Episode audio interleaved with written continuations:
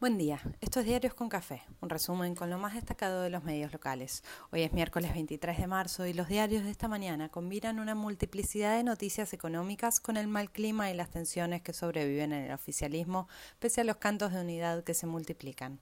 Se encamina el acuerdo con el FMI, se extienden los plazos con el Club de París, sigue la pulseada por los precios. Mientras, en Ucrania la guerra se extiende sin definición y con mucho dolor. La aparición de Macri dejó revuelo en las redes sociales y se silencia en la prensa tradicional. Tensiona para dentro de un espacio que, se ha comprobado, resuelve sus disputas de modo más civilizado. Se viene un 24 con mucha gente y algo de lluvia, y el viernes habrá Messi para todos y todas. Dijimos que no hay margen de aburrimiento y se confirma. En medio de peleas a cielo abierto, el gobierno muestra gestión y busca cerrar capítulos del difícil, si no imposible, camino a la recuperación. En la lucha contra la inflación, empresas y supermercados comprometen volver sus precios al 10 de marzo. Habrá que ver lo que ocurre en las góndolas, pero eso fue lo anunciado ayer. Para hoy se esperan reuniones uno a uno. La política online anticipa multas y sanciones para Molinos y La Serenísima.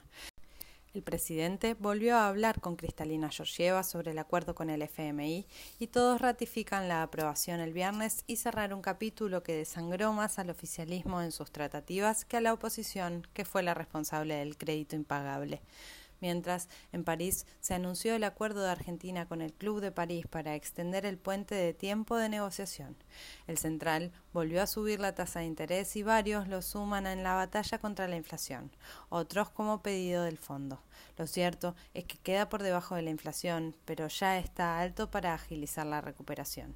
En paralelo, lanzan créditos por 8 mil millones para la industria molinera. El gobierno dice que acelera la puesta en marcha de la ley de etiquetado y hace bien. Parte del deterioro general pasa por agitar consignas que no terminan en nada y no cambian la difícil realidad. Hubo tractorazo en Córdoba para reclamar contra las retenciones y sirve para confirmar los malestares conocidos, como el de Schiaretti y Perotti, que pidieron no volver a medidas que fracasaron. En la arena política, mientras siguen los cruces que conviven con los intentos públicos y los llamados a la concordia en el frente de todos. Operativo clamor por la unidad y la aparición del presidente con Navarro defendiendo el espacio común porque lo que hay enfrente obliga. También defendió su poder y su responsabilidad en el ejercicio de la presidencia.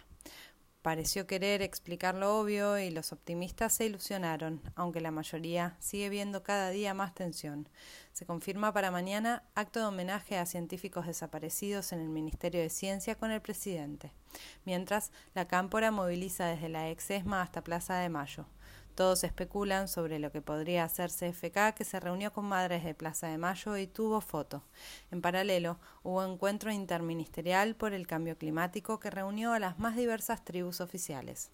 Foto, sonrisa y trabajo conjunto, y sonó a tregua en medio de la batalla mientras siguen celebrando los principales diarios que diagnostican la decadencia del kirchnerismo y anticipan la debacle final del peronismo. Jorge Alemán, en página, distingue entre política e ideología para ubicar bien los debates. Quien perdió la titularidad del gremio fue Antonio Caló en manos de Abel Furlan en la UOM. Algunos lo ven como repercusión de la interna en el oficialismo general, otros como un avance del kirchnerismo y los menos dramáticos como algo que podía suceder en un contexto como el actual, después de 18 años. Tras la aparición de Macri en su versión más desfachatada, siguieron las repercusiones en las redes sociales y movimientos en el interior de Juntos. Por su parte, Milei blanqueó que su receta económica radica en la dolarización total y lo que hasta hace un tiempo no se podía ni decir, hoy ya se levanta como bandera prueba de los signos de los tiempos. La reta, por su parte, cierra su gira europea con líderes del Partido Popular. Morales citó a los radicales con territorio y muestra los dientes. Hace doble juego con el presidente, le pega por el desgaste y lo rescata frente a CFK. En el Senado se abrió la discusión sobre los cambios requeridos en el Consejo de la Magistratura. Con la presencia del ministro Soria y la presentación de las distintas propuestas, el debate se centra en que la Corte quiere presidir el Consejo que monitorea política y académicamente el funcionamiento judicial. Desde Uruguay, Pepín Rodríguez Simón justificó su fuga por su rol trascendental en los tiempos de la presidencia de Macri. Qué pena que Feynman y Viale no le preguntaron por el tema. Capaz otro día. Relevan a Cristina Camaño de la obligación de guardar secreto en la causa por espionaje ilegal y así queda habilitada para dar detalles de las persecuciones hechas por la AFI en la gestión anterior. La actividad industrial volvió a mostrar su recuperación. Sin embargo, Kisilov se reunió con referentes de la UIA y advirtió las complejidades que trae la guerra. La AFIP volvió a postergar los vencimientos de impuestos a los afectados por la bajante del río Paraná en siete provincias. Real confirmó la presencia de Guado de Pedro en sobredosis el sábado por la pantalla de C5N. Ayer se informaron 4.690 nuevos casos de COVID y otras 77 muertes. Las provincias mantienen el barbijo en las aulas pese a la avanzada de la ciudad y Mendoza. La llegada de la gripe y otras pestes hacen fuerza para sostenerlo.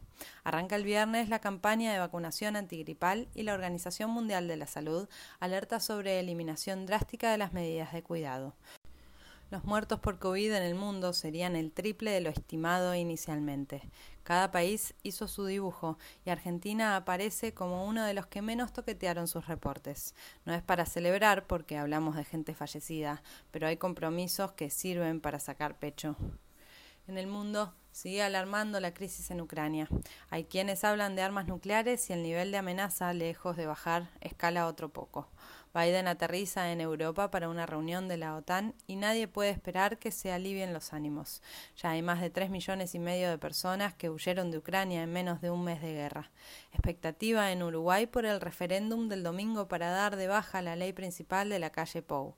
Lula ratifica su rumbo y defiende la estrategia de ir con un vice tan antagónico. Messi entrenó a la par del grupo y sería titular ante Venezuela el viernes en la bombonera, por la anteúltima fecha de las eliminatorias. Así se presenta este miércoles pesado con pronóstico de inestabilidad. Puede despejarse o pudrirse todo, como la vida misma.